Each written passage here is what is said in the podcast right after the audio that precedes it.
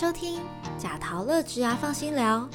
贾桃乐职涯放心聊是由劳动部贾桃乐学习主题馆所提供的 Podcast 平台。在这里，我们将会邀请职涯咨询师一起来聊聊职涯日常、职场困扰，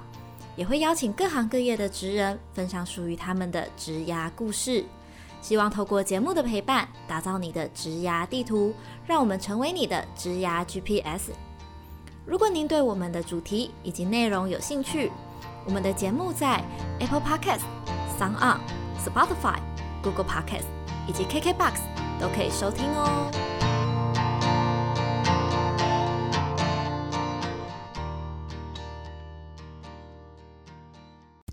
Hello，大家好，我是维维安。毕业即将至，身边越来越多同学朋友在讨论关于就业市场的议题。求学生涯过了十多年的我们，真的要褪去学生身份，加入职场的一员了吗？贾桃乐职涯放心聊，在这个月要来谈谈毕业了，然后呢的专题。本次专题分为上下两集，上集我们一起来讨论毕业焦虑症，在即将毕业的阶段所面临的焦虑及未知，该怎么调试？而在下集中，我们将聊到毕业生们又能够做什么准备，让我们可以安心踏实的面对职涯人生的下一步呢？这集邀请到元培医事科技大学智商中心的戴雷老师，和我们聊聊学生们在毕业前夕究竟会有什么烦恼，又该如何应应呢？我们欢迎老师。嗨，嗨，老师，哎，我们这几年还开始有听到关于毕业焦虑症的这个名词，我想要问一下老师，就是即将褪去学生身份的青年朋友，他们通常会有什么样的烦恼？那这些烦恼又是怎么样产生的呢？嗯，他们有个最直接的烦恼，就是非常直接说。老师，我不知道我可以做什么工作，就是一个非常大的问题。广，对，然后你就会觉得说，哇，你大学念了四年都没有问过自己这个问题，现在要已经要就业了才问。才开始想到这个问题，所以他们这个烦恼，我觉得那个开始是他们好像现在学生没有很多的时间去做自我探索，然后跟不知道是不是跟我们升学环境有关，他们可能大部分是在学业的部分，可是比较不能够比较远的去想到说我念书是为了工作，嗯，对，所以就可能到很急很赶的时间，已经毕业前一两个月了，才问说，哎，我不知道找什么工作，所以我觉得这个问题可能嗯背后是怎么产生的。我觉得有几个面向，一个是他可能不清楚就业市场，他可能连现在到底有哪一些工作类型，或是有些哪些职缺他都不清楚，甚至是我这个科系相关的企业有哪些，他可能连市面上有哪一些企业会开这个职缺都不清楚。哦，就是等于是他可能毕业前一两个月才开始意识到，哎，这件事情是跟我有关的，我开始要注意这件事情了，是吗？哦，那这样子他现在到了即将毕业。的这个阶段，然后他可能要面临到一些哦，我要就业了，或者是哎，我的另外一条路就是我想要升学这样子的一个呃抉择里面，那他要怎么样去更能了解这个环境，或是了解自己呢？嗯，我觉得如果是大学生的话，其实现在大专院校都有非常多的资源，所以像是呃，他们可以从最简单从自己系上去找资源就好了。例如说系上有没有一些可能企业参访的机会，像我们学校的一些科系，他会去申请企业参访，直接带同学到某个企业去做参访。跟我们每年也会邀请企，就是会有企业说明会，邀请企业来到系上，企业的可能哪一个小。主管之类的来系上介绍他们的公司。那再来，除了这些以外，再来就是，其实同学在大一、大二不确定自己的生涯，或者是不确定这个科系未来的发展的时候，就可以问问系上的导师啊，你比较熟悉的老师。然后还有像我们每一个系会设一个叫做职涯导师，他们甚至是有拿 GCDF，就是全球职业发展师。应该是这个全称 的执照的，对。那除了这个以外，当然也可以到像我们智商中心来找老师聊聊，说，哎，我可能未来的发展，或者是我很迷茫些什么，然后我好像需要准备些什么，我却不知道该怎么准备起。可以从很早的时候就开始问这些问题，问身边的资源。嗯，了解。其实资源一直都在学校里面，只是是不是学生比较。不太会有这样的感觉，觉得这个是跟我切身相关的。对，哦，那这样子，我们这个职牙的议题呀，你要怎么样才可以让学生们比较有感觉呢？我们应该要怎么做才可以让他们，嗯，提早去想到这些事情，或是有什么样跟他们生活比较有相关，让他们可以趁早去想到这个，呃，职牙跟自己其实是连接很大的，也让他们提早去想到这件事情啊。我觉得从最应该是说，从他们最贴近可能会遇到的问题，例如说他现在念的科系是不是他喜欢的系？其实光这一点就会有很多，真的，一半到三分之一到一半的同学 就不确定这是不是自己喜欢的系，而且我们接触的学生大部分问他说：“哎，你怎么会念选择念这个系？”他就都会说是爸妈决定的，或者是谁跟他说这个念的还不错。但是，嗯，例如说某个人爸妈建议他念这个科系，可是他。在进来之前，他是完全没有想过这个科系到底要念什么，到底要做什么工作，甚至建议他的人也只是听邻居说这个工作不错，也不太清楚这一个领域的就业市场长什么样子。嗯嗯嗯，是，所以说学生已经进来读了之后，那他想要再进一步了解，他就可以去找我们智商中心的老师啊，或者是就是系所的老老师去做一个了解。那如果他问了之后，发现真的不喜欢，有怎么办？有没有这种情形？嗯，对，还蛮多这样子的情形哎。其实我们会陪他一起去盘点，说，嗯，你当初念这个科系的原因是什么？例如说是我爸妈说，那。他爸妈请他要他念这个科系，他就听了。那可能很大一部分对他来说，嗯，满足爸妈的期待，让爸妈以我为荣，是一个非常重要的事情。至少在那个时候，那现在这件事对他来说还重不重要？那有没有办法是他，例如说他已经要换科系，转换跑道，有没有办法是他转换跑道，但依然能够让爸妈对他放心，或对他是觉得骄傲的？嗯嗯，可以抓出他当时选择这个可能是基于什么样的点、什么样的因素。那如果转换之后是如果这个因素一样也可以得到满足的话，其实他就可以比较安心的去做自己喜欢的选择或者下一个选择。那如果就是刚刚讲到就是兴趣嘛，然后跟未来职业，那如果我今天我选择了这个科系，然后可能我很喜欢，我也是读完顺利的读完了，结果。哎，怎么办？未来这个工作很难找，有有这个情况，就是这个科系其实工作机会没这么多。那我虽然有兴趣，但是我学可能要学到很顶尖、很顶尖，才有办法去做这个业界的工作。那如果说我不得不面对到就是无法学以致用的情况的话，老师会有什么样的建议给他们吗？对。学以致用部分，一个我真的建议同学在念这个科系的时候，从大一基本的知识，你就要去嗯想一下，或者不管是根据成绩报告，或是你上课的感觉，想一下你有没有办法跟着这学科。就是至少四年把它读完，你四年都就是一定会遇到一些困难。那你对它兴趣程度，或者是例如说你是为了爸妈来念的，那你为了爸妈来念的这一个呃目标，是能不能撑你撑你走过这四年的困难的？大一的时候，我们就需要先先确认好这件事情啊，然后再做出这样的选择。那如果说我我就是真的觉得，哎，我可以读完，然后我真的读了四年了，那最后到了毕业前要就业前才发现怎么办？工作真的好难找哦。那这样子还有什么样的建议给他们？因为这个应该也会是一个很明显的焦虑的地方，对不对？会有，嗯，这边提到就是学以致用，我觉得可以先想一下，嗯，其实学习这件事情好像。大部分都会把它想成是只有专业上的学习，可是像嗯大专院校会做的一个测验，常做的测验叫 U Can，它就有提到一个共通职能的学习。共通职能就是你不管是做什么样领域的工作，你都要会的一些能力，团队合作、沟通。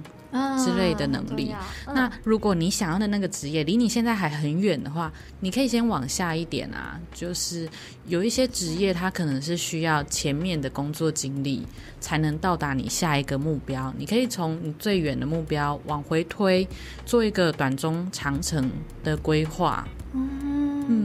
所以说我可能先从工作里面，我就是就算我学完了，然后但是我从学习之中，它不会完全浪费的，我还是会有一些就是呃通用的职能在里面，然后先利用我们这些通用职能，然后开始做就是相关职业的学习，不是一步就要到你最想要到的那个点，你可以慢慢慢慢的累积，所以我未来出社会之后再累积，其实也不算太迟，就是只要我意识到自己想要走的路是什么，我就可以透过职业里面再去慢慢的学习这样子，所以呢，亲人朋友其实也不用太焦虑于这个呃所学无用的这件事情，其实不是真的无用，我们还是有学到很多东西的哈。好，那有一个比较现实的问题就是，我们讲了兴趣之后，那我们真的毕业，我们开始工作了，那经济。压力是不是就开始来了？比如说，像是我开始要付学贷啦，那我自己的经济就要自己负责啦，这样子。那呃，老师有没有就是在我们比如说智商辅导上面呢？然后有遇过一些学生，他真的是经济上面的负担比较重的，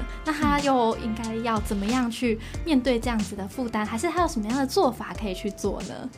有，的确我们会有一些同学，他可能甚至他大一进来就很有经济压力，因为可能爸妈就是认为他上大学了，学费、生活费都应该自己负担了，放飞了。对对对，真的压力蛮大的，所以 这这一类型的同学还蛮辛苦的。他从大一就要，可是这一类同学也很有自觉，他们可能从高中高职的时候就开始稍微打工了。就是如果父母有提早跟他说，哎，你的生活费我就是给到什么时候哦，那他们就会提早。做准备，他们就会开始打工。那他们会遇到的困难，但同时也是之后会培养能力，就是时间分配上面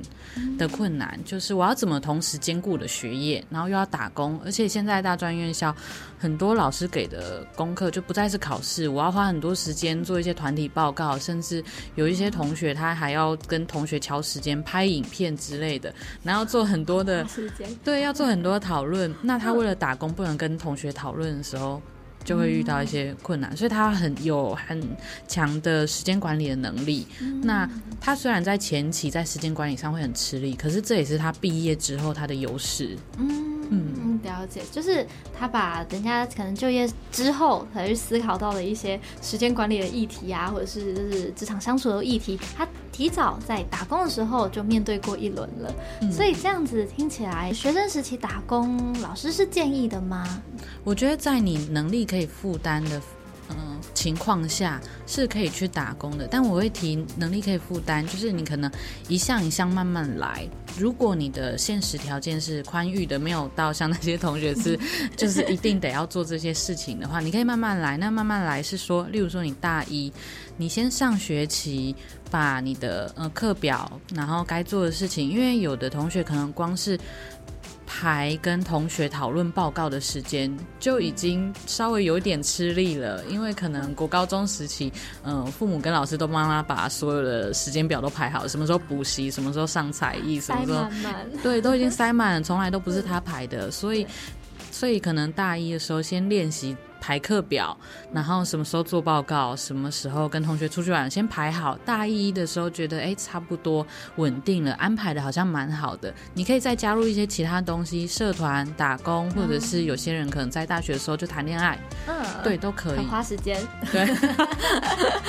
对，确实是。所以说，呃，我们大，因为我印象大一课都是比较满的嘛，对不对？所以这时候很适合就是帮自己好好的调整好自己的时间表，该怎么安排。对，嗯，像是。经济压力的处理啊，我们其实在整个求学的过程中，其实就可以慢慢去考虑进去了，所以就不会到那个毕业前的时候才突然觉得说，那怎么办？压力很大什么的。那我们就可以就是呃，从平常的打工的学习啊，或者是呃时间管理等等的，就慢慢慢慢接触到职业的这一块。那我们毕业之后呢，还会有一个问题，就是可能需要返乡，还是要留在这里的这种抉择。那不知道有没有学生呢，曾经有该选择哪一个都市？这样子的抉择过呢？那老师有没有什么样的呃建议给他们吗？还是说有什么样的可以让他们去考量的点呢？嗯，有会遇到这样子状况，同学，嗯，我遇到的大部分是他其实可能想要出去外面闯一闯，他可能嗯其他县市的他的产业工作的机会是比较多的，可是家人会希望说你就住家里，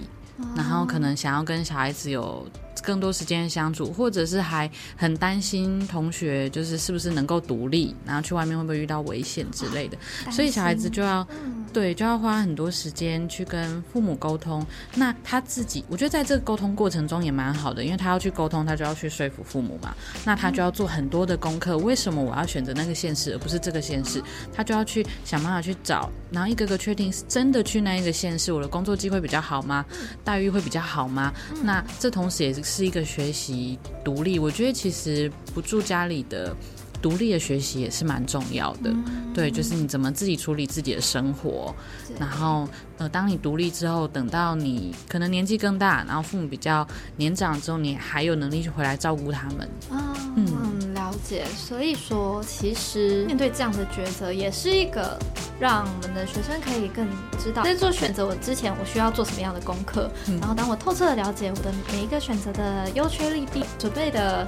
嗯，资料够多，我才可以去说服别人，也同时可以审视自己是不是真的喜欢。对，所以这些其实，在虽然在毕业过程中有很多需要抉择的地方，或者很多焦虑的地方，但是其实这每一个都是之前可能不见得能够了解到或是经历到的一个学习的机会。哈，好，所以其实我们也不需要到这么样的焦虑面对这一个时段。哈，好。那在我们即将呢要进入下一个职涯阶段之前呢，我们毕业生不免都会有一些或大或小的一些忧虑产生。这些恐惧呢是来自于未知，不妨趁这个机会好好的沉淀，去发掘一下自己内心真正想要的是什么，然后放胆去做。你会发现在你行动的那一刻，因为未知而产生的恐惧都将烟消云散。今天谢谢老师和我们聊了这么多，相信对正在植牙下一步迷惘的朋友来说，无非是一颗定心丸。也希望透过今天的节目，能够陪伴大家面对毕业焦虑的心情。下一集我们将邀请到元培视光系的张老师来聊聊，在台湾眼镜人口日益增加的环境中，身为视力把关者会面对到什么有趣或辛苦的故事呢？另外。第七集节目，我们将在五月二十六号周三中午十二点与您见面。我们也将再次邀请戴雷老师畅谈毕业生在毕业前夕可以为将来职场做什么样的准备，超前部署你的职场竞争力哟。贾陶乐学习主题馆将于六月五号于远东搜狗新主店举办职涯锚定百度人生的课程。如果您也对你的职涯定位感到好奇，不妨赶快点选报名链接吧。如果您喜欢今天的节目，欢迎到贾陶乐脸书粉丝团留言分享你的职涯大小问题，也可以发文分享你的收听感想，并 #hashtag 贾陶乐，让更多人一起来关注职涯。贾陶乐职涯放心聊，我们下次见喽，大家拜拜。